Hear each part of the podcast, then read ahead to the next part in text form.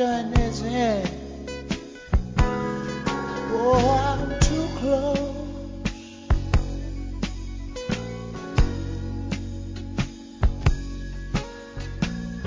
to shaking hands with all my friends. You know I'm an ooh close.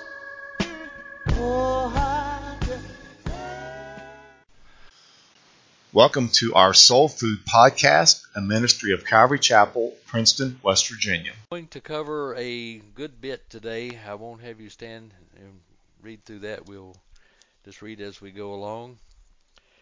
Last week we covered only the first four verses of Jude, and so we'll be picking up at verse 5 today. But let's begin with prayer.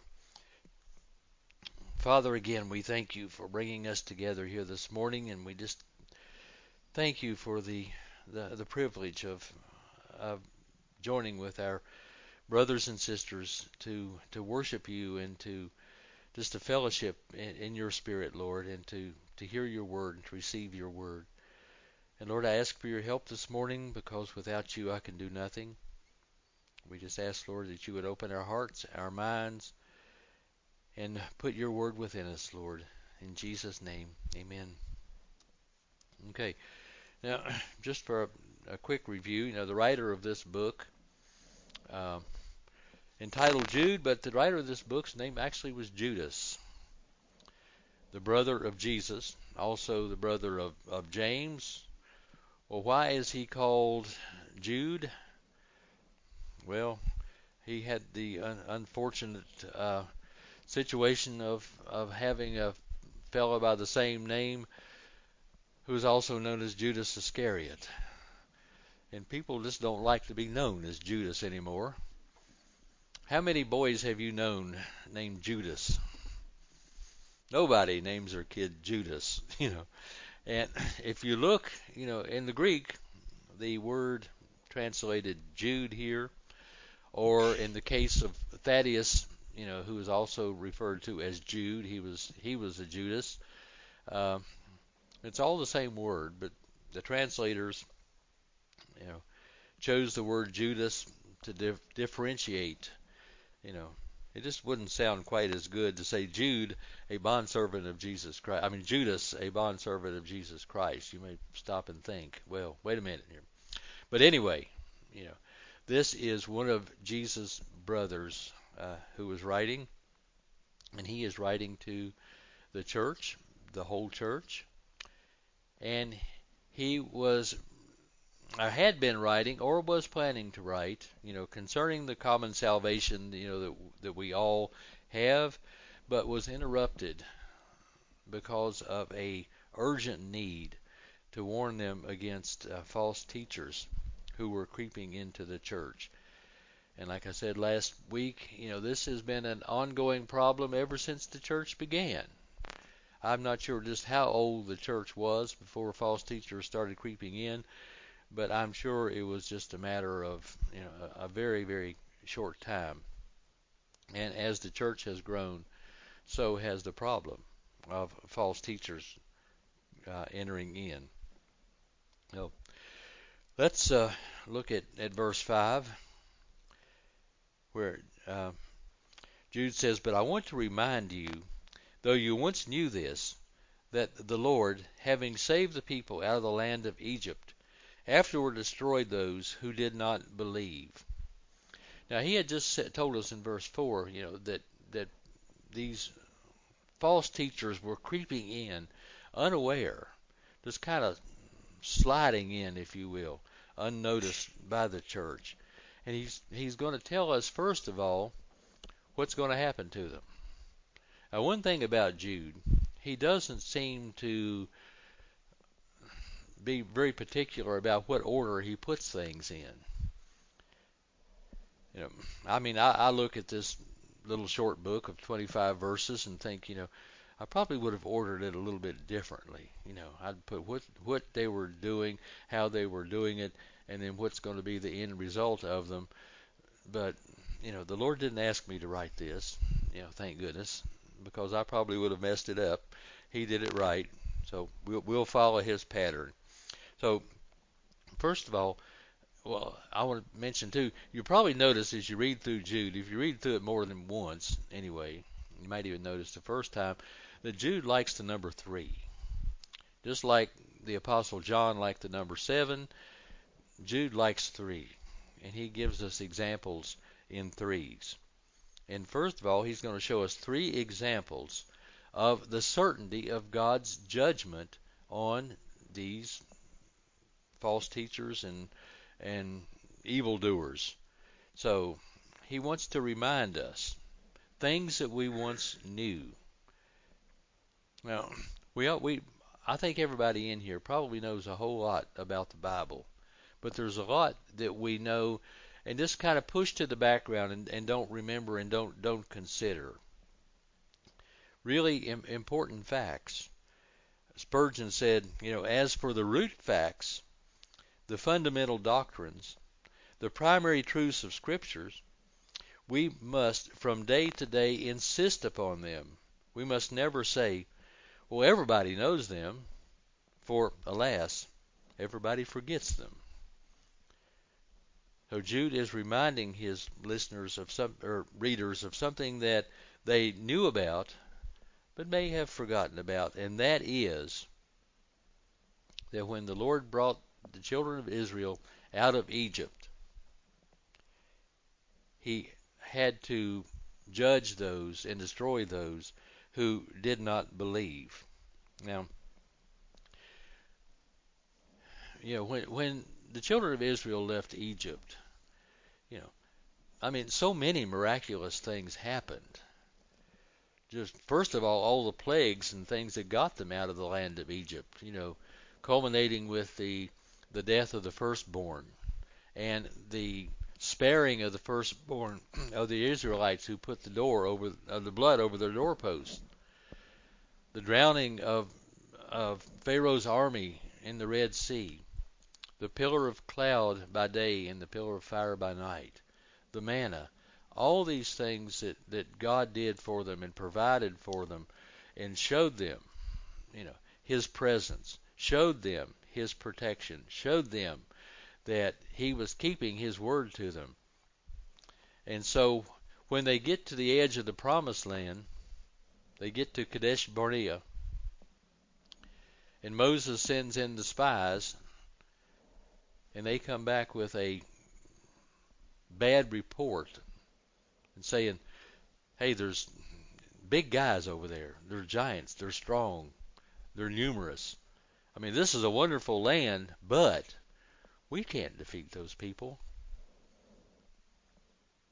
Everybody, of the 12, everybody except Joshua and Caleb, said, we can't do this. And the children of Israel listened to them and refused to go in. Because of their refusing, God judged them and said, you're going to die in the wilderness. Everybody who left out of Egypt will die in the wilderness. Your children will go in, but you won't go in. Everybody, that is, except Caleb and Joshua. So he's reminding them, first of all, of something they knew, that God judged the disbelievers in the wilderness. Secondly, he says in verse 6, and the angels who did not keep their proper domain, but left their own abode, he has reserved in everlasting chains under darkness for the judgment of the great day. Jude is well known for bringing up controversial and obscure things, and this is one of them, Angels who did not keep their proper domain, but left their own abode. This opens up a lot of questions. We're not going into a lot of detail on this morning, but just enough to maybe stir your imagination that you'll do a little bit more research. But what on earth is he talking about? Angels who did not keep their proper domain. Well, let's look back to Genesis 6, and I think that's where he is referring to. In fact, I'll turn back there and we'll read a couple of verses of Genesis 6 real quick.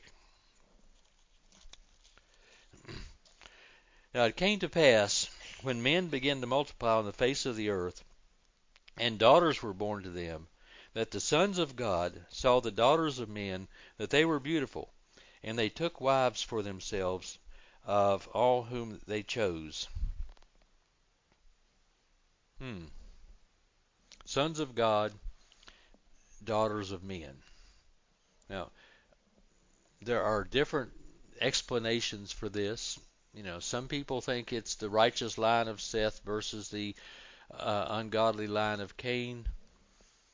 Personally, you know, my opinion is he is talking about angelic beings cohabitating with human beings. Well, how can I say that? Well, first of all, the sons of God, look over in Job chapter 2, verse 1. It says, a day when the sons of God presented himself before the Lord, you know, speaking of angelic beings, and Satan happened to come into the midst of them. Then you may ask, well, how can angels and humans have children? Good question. But you know that angels can take on human form, can't they? We find several instances, you know, in the Old Testament where angels have taken on human form and appeared to men. We're also told in the New Testament that very often, or it is possible, not necessarily very often, but it is possible that we have entertained angels, you know, thinking we were just doing kindness to a human person. And, of course, you know, Jude's alluding here to the angels who did not keep their proper domain. What is their proper domain? Within the spiritual realm and in service to God. They left their abode and went where they didn't belong. So, and because of the angelic beings and humans, you know, procreating, it produced an unnatural race of people, giants, you know, big folk. And God wasn't pleased with this. And it says, you know, that God found Noah, you know, a man who was perfect in his generations. Now, my thinking on this, and I'm not saying what the Bible says, but I am saying what I think the Bible says, that what it means by Noah being perfect in his generation, he was probably, very likely, he and his family, the only ones that were left on the face of the earth who were purely of the lineage of Adam. In other words, perfect, you know, in his generation. So God wiping out all of the others, you know, preserving the perfect line of Adam for, you know, the generations after the flood. Now, but God took these angels, you know, the ones who didn't keep their proper domain, and judged them, reserved them in everlasting chains under darkness for the judgment of the great day. Most people think that, you know, or a lot of people think this is referring to, you know, chaining them up in the abyss, you know, in total darkness.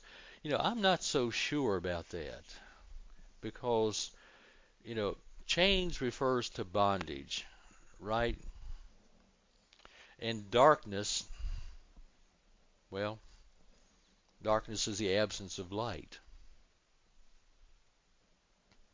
I think, you know, these angels could possibly even still be loose today, you know, as demons, but are bound, you know, by a couple of things. First, bound for future judgment, and also bound by their own sin, the same way that we were bound by sin before Jesus set us free. And in darkness, because they are just totally absent from the light of God, from the light of the truth. They are so depraved, so much in darkness, that they cannot see the light. They don't have the opportunity that we have to come to the light and hear the gospel. But the point that he is making here is that God judged angels. He's also going to judge people, who sin and who do not believe, and especially those that he's talking about in this book who lead other people astray. And the third example, Sodom and Gomorrah, the cities around them in similar matter to these, having given themselves over to sexual immorality and gone after strange flesh, are set forth as example, suffering the vengeance of eternal fire. Now, another reason that I think, that in the reference to the angels leaving their abode, that he is talking about them having, the angels having sexual relations with women, is because he uses the conjunction as, then referring to Sodom and Gomorrah, and of course they had other sins other than sexual sins, but their main sin was sexual perversion. Now, because it says they gave themselves over to sexual immorality and have gone after strange flesh. There's something happening in the world today, particularly in Western civilization, where sexual perversion is becoming the norm, isn't it? We are being pressured on all sides, even the secular world trying to pressure the church into the acceptance of sexual perversion. It is so prevalent anymore, and our young people are growing up being taught that this is normal.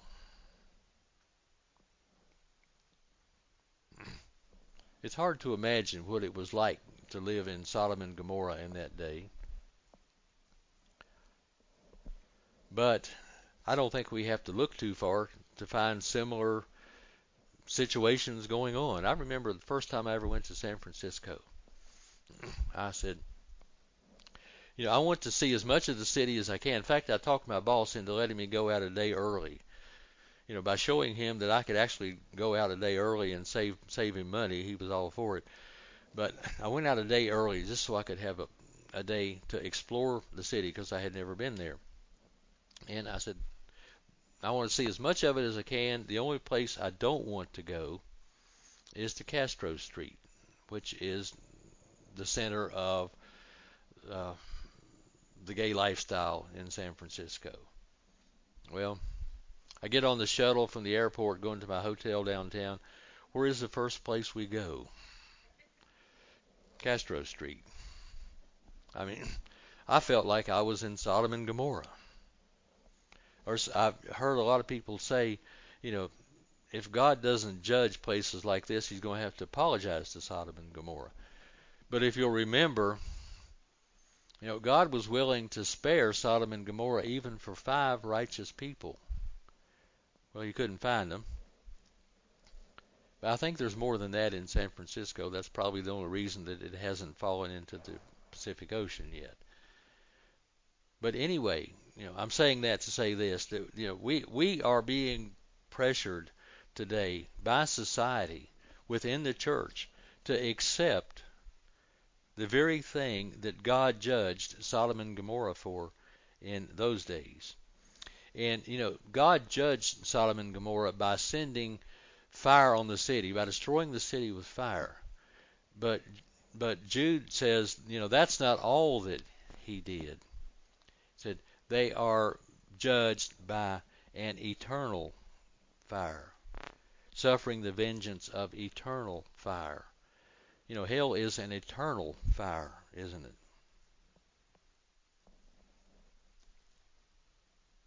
Now, in verse 8, or beginning in verse 8, he tells us three of the main sins of these false teachers. He says, likewise, also these dreamers defile the flesh, reject authority, and speak evil of dignitaries. Now, we've just talked about defiling the flesh, you know, and how that is done. But, you know, these evil teachers were rejecting authority. What authority were they rejecting? What authority do false teachers today reject? They reject the authority of the Word of God. If we don't recognize the authority of the Word of God, then we have to substitute in place of it some other authority. And they, like false teachers today, were inserting their own authority over the authority of God's Word. If we replace God's Word with any other authority, no matter how good it may sound, no matter how humane it may sound, yeah, we are being false teachers. We have to be extremely careful with God's Word, not to substitute the norms of society, not to substitute what society would expect of us so that we can fit in. We have to take God's Word as it is given to us and not substitute anything else. And then he says, they speak evil of dignitaries. What dignitaries? First of all, yeah, they speak evil of the Lord himself.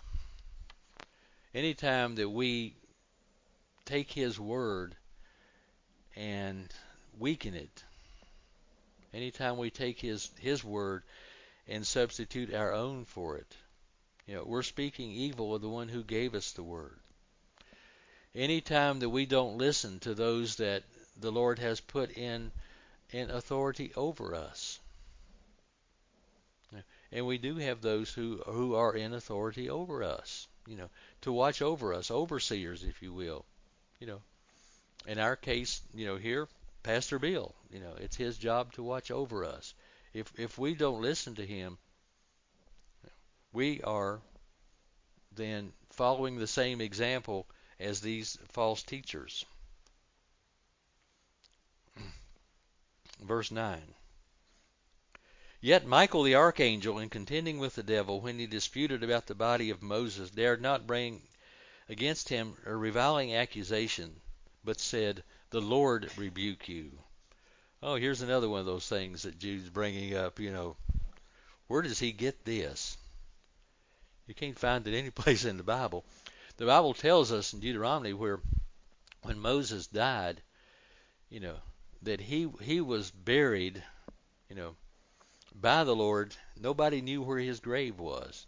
We just know that someplace in the land of Moab. But Jude tells us that, you know, after Moses died, that there was a contention over what to do with his body, a dispute between Michael the archangel and Satan himself. Well,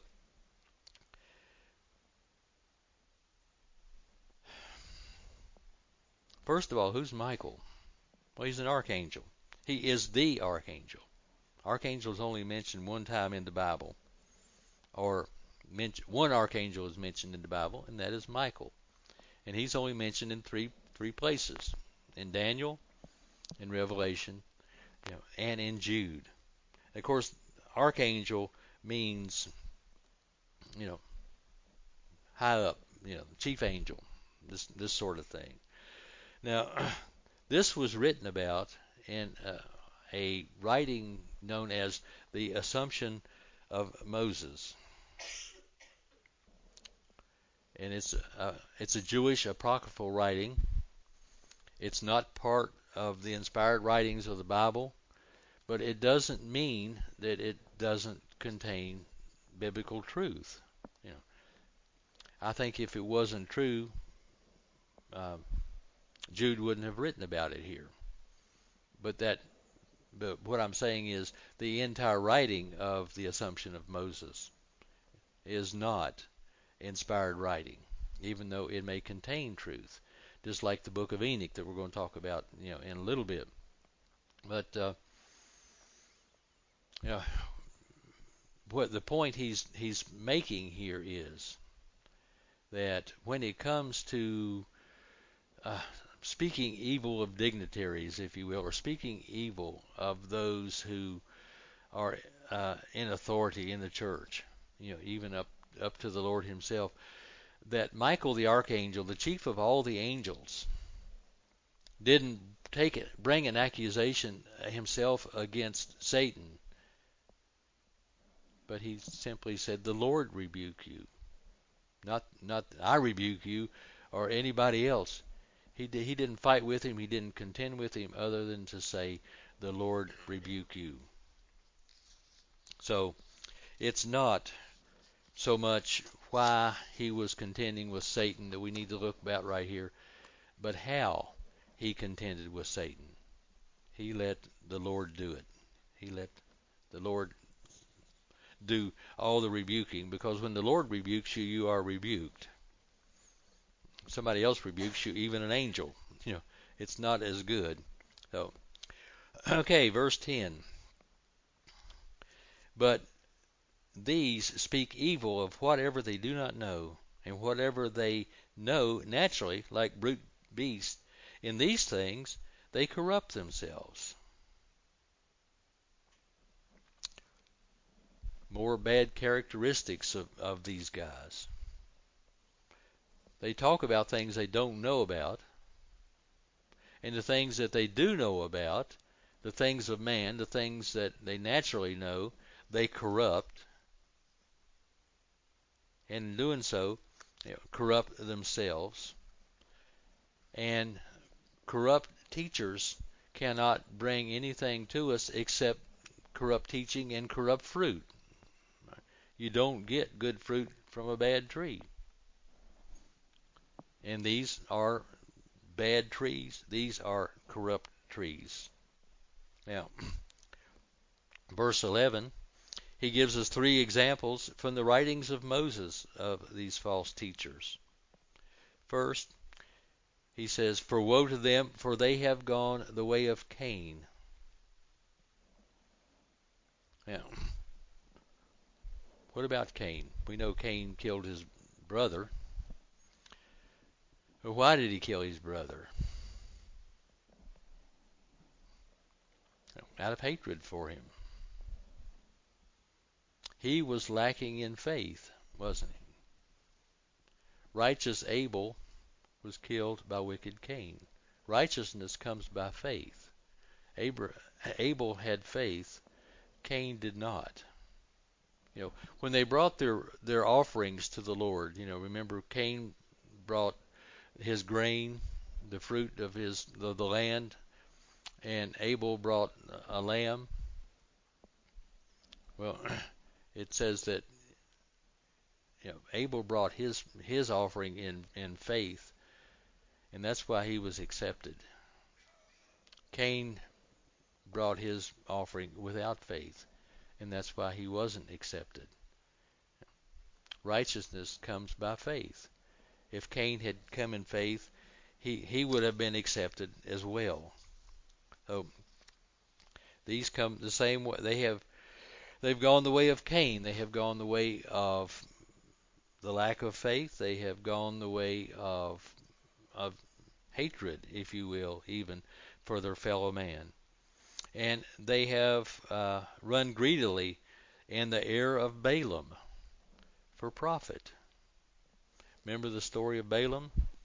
Here again, you need to refresh your memory on this. You know, when the children of Israel coming out of Egypt were, going toward the promised land, entered into, getting ready to enter into Moab. The king of Moab was scared of them. And so he hired Balaam, a prophet of the Lord, to curse them. And Balaam couldn't. The Lord wouldn't let him. And so the king of Moab offered him, great wealth to curse the children of Israel. Well, he still couldn't do it. But he came up with something else, He said, I can't curse them because the Lord won't let me. But I'll tell you what you do. You send your daughters in to the children of Israel and let your daughters lure them away from the Lord, and the Lord will curse them, which is what happened. But Balaam did this for money, because not because he loved the Lord, but because he loved the money. He's talking about teachers who love money more than they love even their fellow man.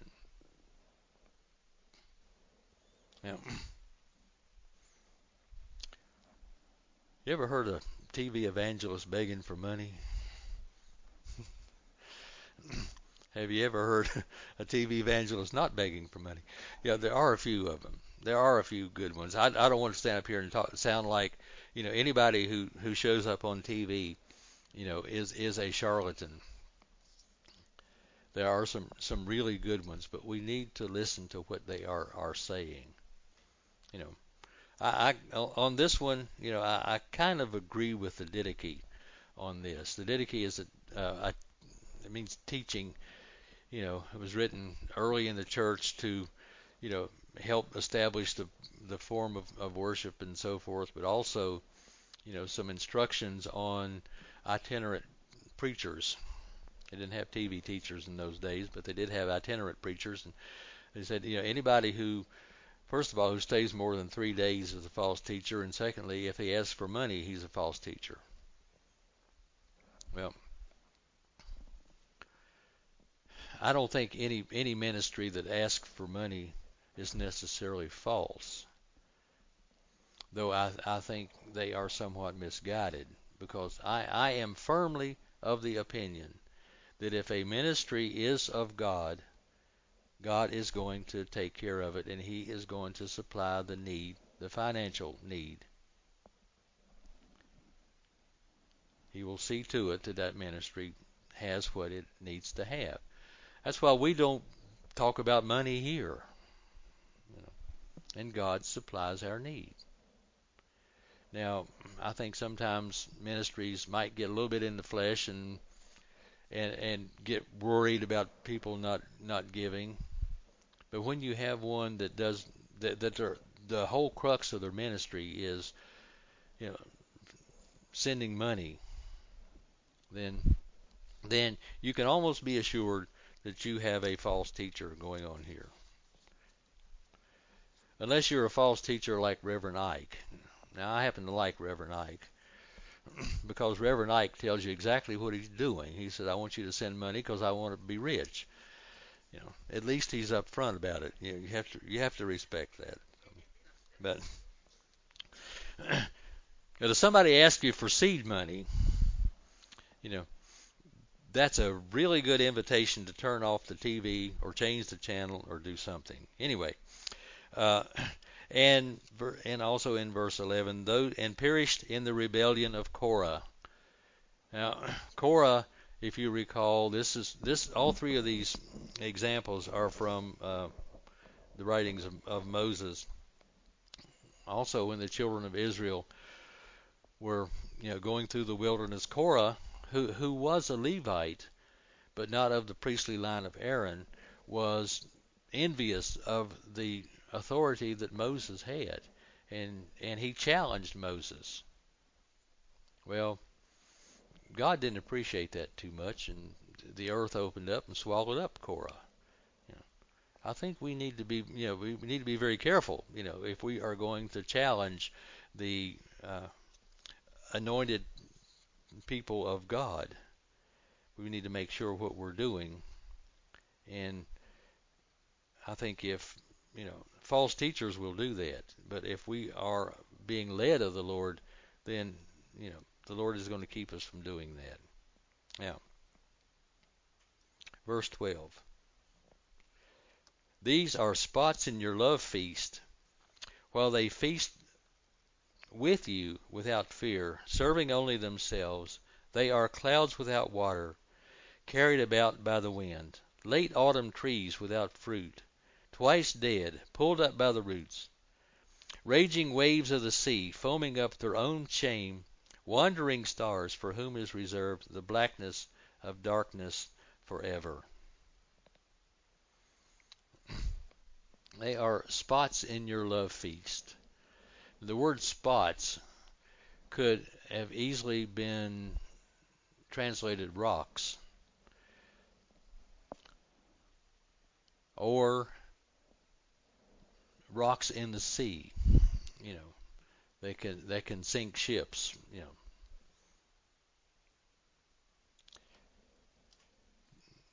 He's talking about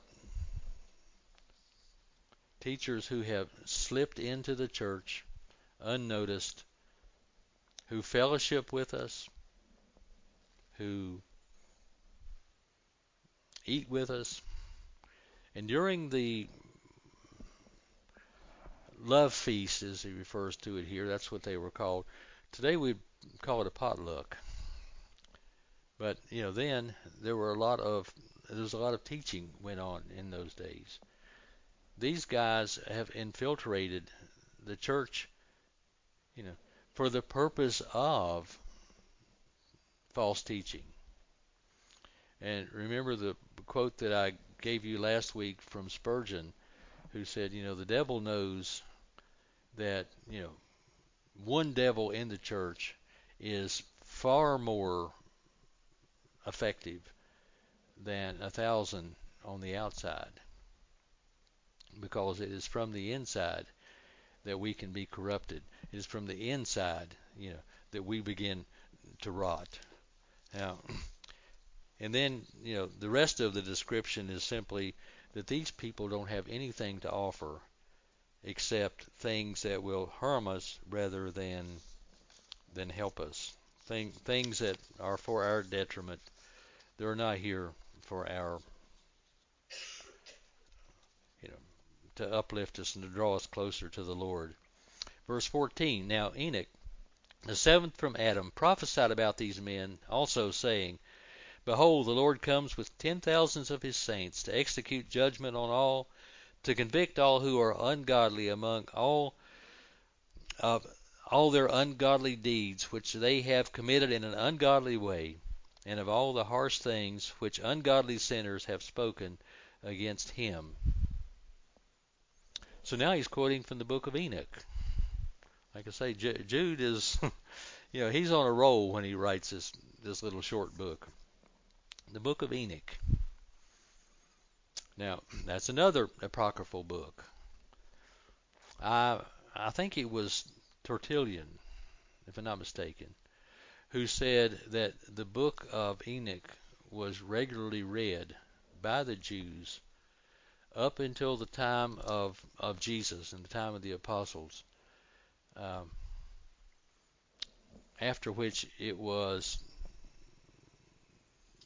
tried to destroy it because too many references were found which pointed right directly to Jesus Christ.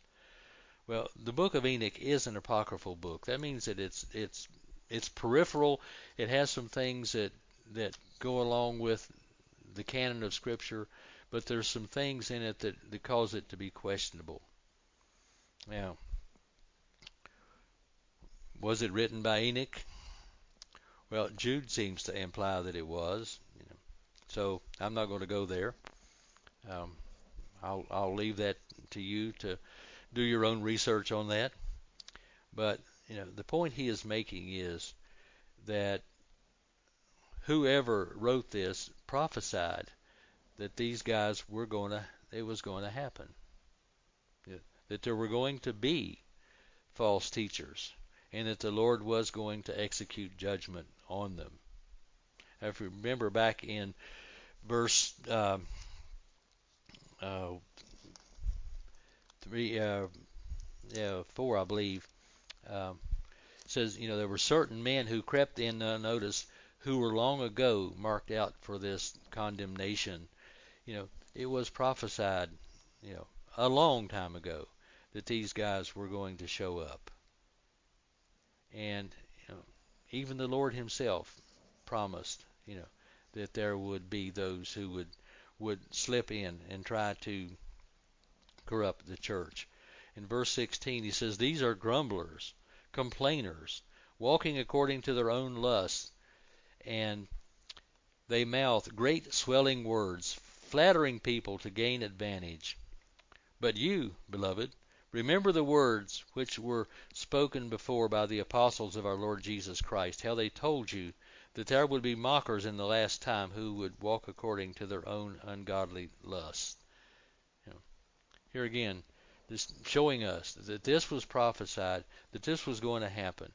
And it was not only happening in Jude's time, it is happening today just as much as it was then, if not more. Verse 19, "These are sensual persons who cause divisions, not having the Spirit." You know, I don't care what kind of teacher you are. I don't care how good your intent may be, how much you think you are doing good to mankind. If you are not working in the Spirit of God, if you don't have the Spirit of God guiding you, then what you are teaching is going to be wrong, and it's going to be of no avail. Now, what kind of false teachers do we have to contend with today? Well, the same kind that Jude wrote about in his little book here. We have, of course, problems without, you know. I think maybe our problems without are worse today than they were then. I don't know. I wasn't back then. But, you know, we have an educational system today that is pushing away from Christianity, away from our Judeo-Christian foundings and our system of morality. You know, secularization is the code word of the day. Privatization of our own personal beliefs is, you know, whatever you want to believe is fine, just as long as you practice it by yourself. But, you know, all these things like that, all the pressures from without are not what really corrupts the church, not really what hurts the church so bad. It is the teaching from within. It is pastors who stand in the pulpit and who water down the Word of God, who say, that was for then, you know, this is a different time. You know, who say, you know, that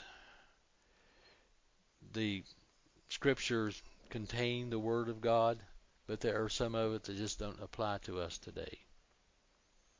There are even people in the pulpit today who say, really, none of it applies to us today unless you particularly want it to. Like in one of Israel's darkest times, you know, the Bible says every man did what was right in his own eyes. In other words, there's no standard. What's right for you may not be right for me. What's right for me may not be right for you. You know, the Bible says that the Scripture is of, you know, no private interpretation. God's Word is God's Word, and it is God's Word for me, and it is God's Word for you. It is the same Word for me as it is for you.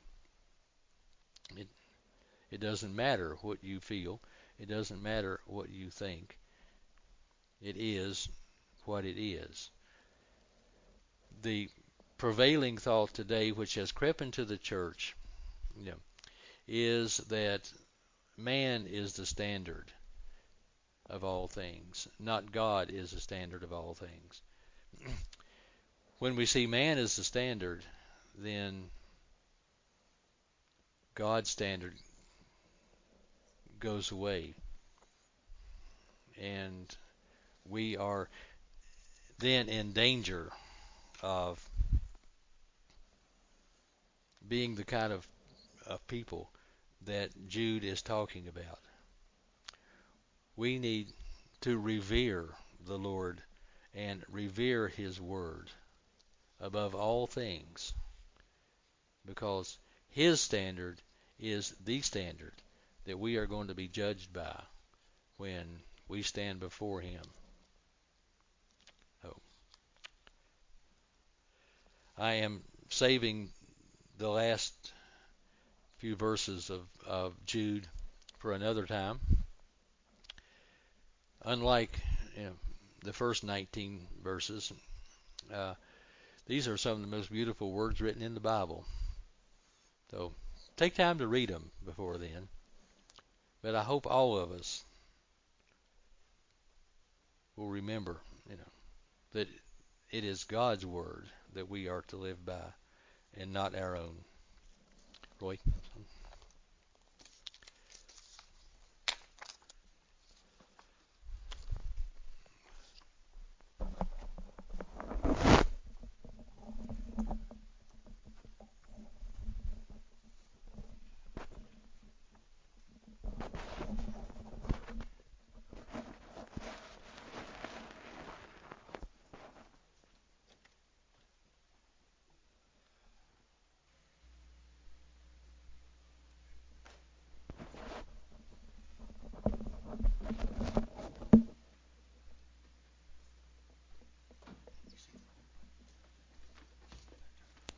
At channel 16.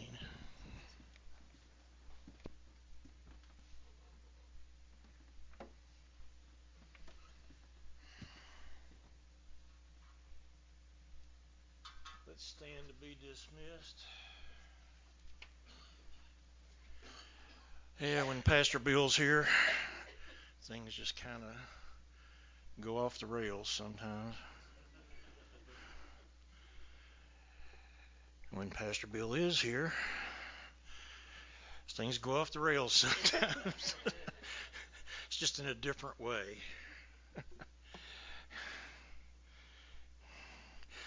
I will delight in the law of the Lord. I will dedicate day and night. And like a tree firmly planted, I'll be grounded in your word. I will delight in the law of the Lord. I will meditate day and night. And like a tree firmly planted, I'll be grounded in your word. Blessed is the one who follows the way of the Lord. Blessed is the Lord.